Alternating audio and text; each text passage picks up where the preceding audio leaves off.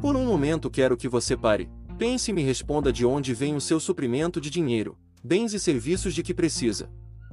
Se você respondeu que vem do seu emprego, dos seus pais ou de quaisquer outras pessoas, do seu negócio, ou de qualquer outro lugar no mundo, você está enganado, pois estes são apenas os canais que a prosperidade usa, e é justamente sobre esse pensamento que a base do segredo da prosperidade gira em torno. Mas caso haja resistência dentro de você em acreditar nessa nova perspectiva, pare e pense. As pessoas que mais trabalham no mundo estão ricas. Não, muitas vezes inclusive as que menos trabalham são as que mais riquezas possuem. Você provavelmente trabalha e, se está escutando este conteúdo, suponho que não tem a liberdade financeira que deseja ainda. Portanto, chegamos a uma importante conclusão. A prosperidade não vem do trabalho duro e muito menos das outras pessoas que te cercam. Todavia, para onde quer que olhemos, encontramos ricos e pobres vivendo lado a lado no mesmo ambiente e, muitas vezes, trabalhando nas mesmas funções. Às vezes, há dois homens que vivem na mesma localidade e exercem a mesma atividade comercial, e um deles fica rico e o outro não. Isso prova que ficar rico não depende, a princípio, do ambiente. Ao analisar as pessoas que enriqueceram, descobrimos que elas fazem parte de um grupo mediano de pessoas em todos os aspectos e que nem sempre têm maiores talentos e habilidades do que outras. E é evidente que elas não enriqueceram porque têm talentos e habilidades que os outros não têm, mas porque fizeram as coisas do modo certo.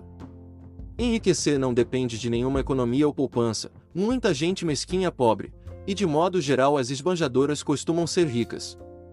Enriquecer não depende de fazer coisas que os outros não conseguiram fazer, pois dois homens no mesmo ramo de negócios, muitas vezes, fazem quase exatamente as mesmas coisas, mas um fica rico e o outro permanece pobre ou vai à falência. Ao verificar esses fatos, podemos concluir que enriquecer depende apenas de fazer as coisas do modo certo. Wallace Wattles, livro A Ciência de Ficar Rico.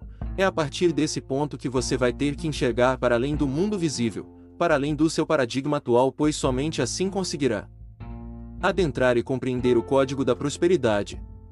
A base do código da prosperidade é que o nosso suprimento vem única e exclusivamente de uma fonte infinita de substância espiritual, que é a matéria-prima sem forma e ilimitada, a partir da qual todas as coisas são criadas. Alguns a chamam de éter, outros de akasha, prana, quintessência, espírito, energia criadora, matéria sem forma, substância primitiva, consciência suprema, absoluto, mente divina, inteligência infinita, matriz, eu sou, eu superior, sabedoria cósmica, fonte que tudo é, todo, mente universal, princípio criativo, enfim, os nomes dados são inúmeros, mas todos estão se referindo à mesma substância criadora de mundos que nos preenche e nos cerca. A fonte é a substância espiritual onipresente, onisciente, onipotente e infinita. A substância espiritual onipresente, onisciente, onipotente e infinita é a fonte. Essa fonte é feita de substância espiritual inesgotável, a qual é onisciente, tem saber absoluto, pleno e tem conhecimento infinito sobre todas as coisas, pois é todas as coisas. É onipresente, pois está presente em todos os lugares, em todas as partes, tempos e dimensões, pois tudo é criado a partir dela. É onipotente, tem poder absoluto sobre todas as coisas, pois preenche e dá forma a tudo que existe, portanto é o poder intrínseco em tudo. E é infinita. Reflita por alguns minutos sobre o que é o infinito. Pense no infinito até sentir a expansão que essa ideia te causa. Uma coisa é fato, é uma energia muito poderosa e potente.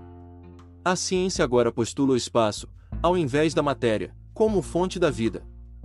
Isso significa que o ar está repleto de forças dinâmicas que aguardam para que a humanidade as compreendam e as utilize, e que estas energias invisíveis e onipresentes possuem potencialidades muito além de nossa concepção mais exaltada. O que nos foi ensinado sobre as glórias do céu empalidece na insignificância quando comparado às glórias dos raios radiantes, popularmente conhecidos como éter. As ondas de rádio, invisíveis e presentes em todos os lugares, são apenas uma mera sugestão de um poder inteligente que penetra e permeia todos os germes viventes, visíveis e invisíveis. O fato é que a maior descoberta de todas as eras é a da física, e que todas as coisas aparentemente têm sua origem no éter invisível, intangível. Charles Fillmore, livro. Prosperidade. Tudo o que existe, já existiu e existirá é criado a partir dessa fonte infinita invisível aos nossos olhos. Ela é a origem de toda a criação. Ela te preenche, te seca e forma tudo o que existe. Por trás da roupagem visível do universo, além da miragem das moléculas, da maia, ou ilusão, do que é físico, tem uma matriz una, invisível, feita de nada. Esse nada invisível silenciosamente orquestra, instrui, orienta, governa e obriga a natureza a expressar-se como infinita criatividade, infinita abundância. Inabalável exatidão em uma miríade de estilos, padrões e formas.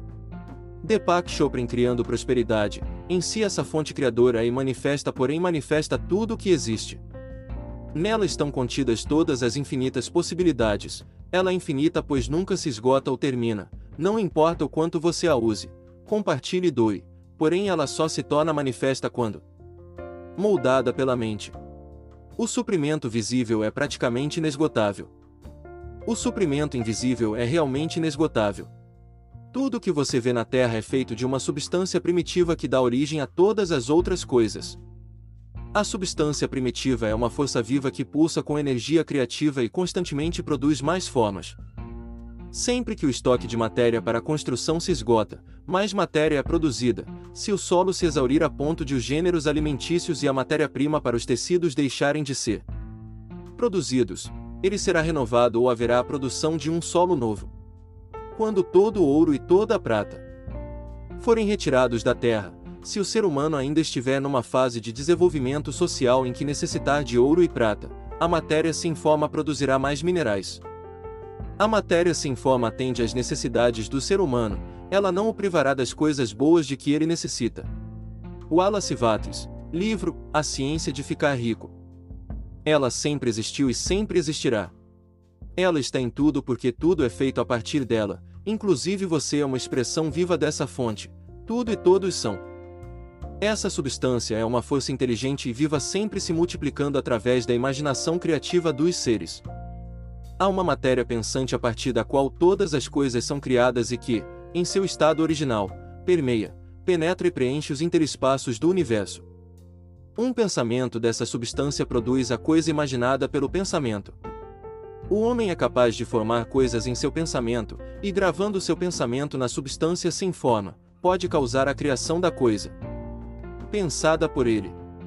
Wallace Wattles, livro, A Ciência de Ficar Rico, a fonte gerou o todo, portanto tudo o que existe é uma manifestação dessa fonte infinita. Não existe nada fora dela, ela é tudo o que existe.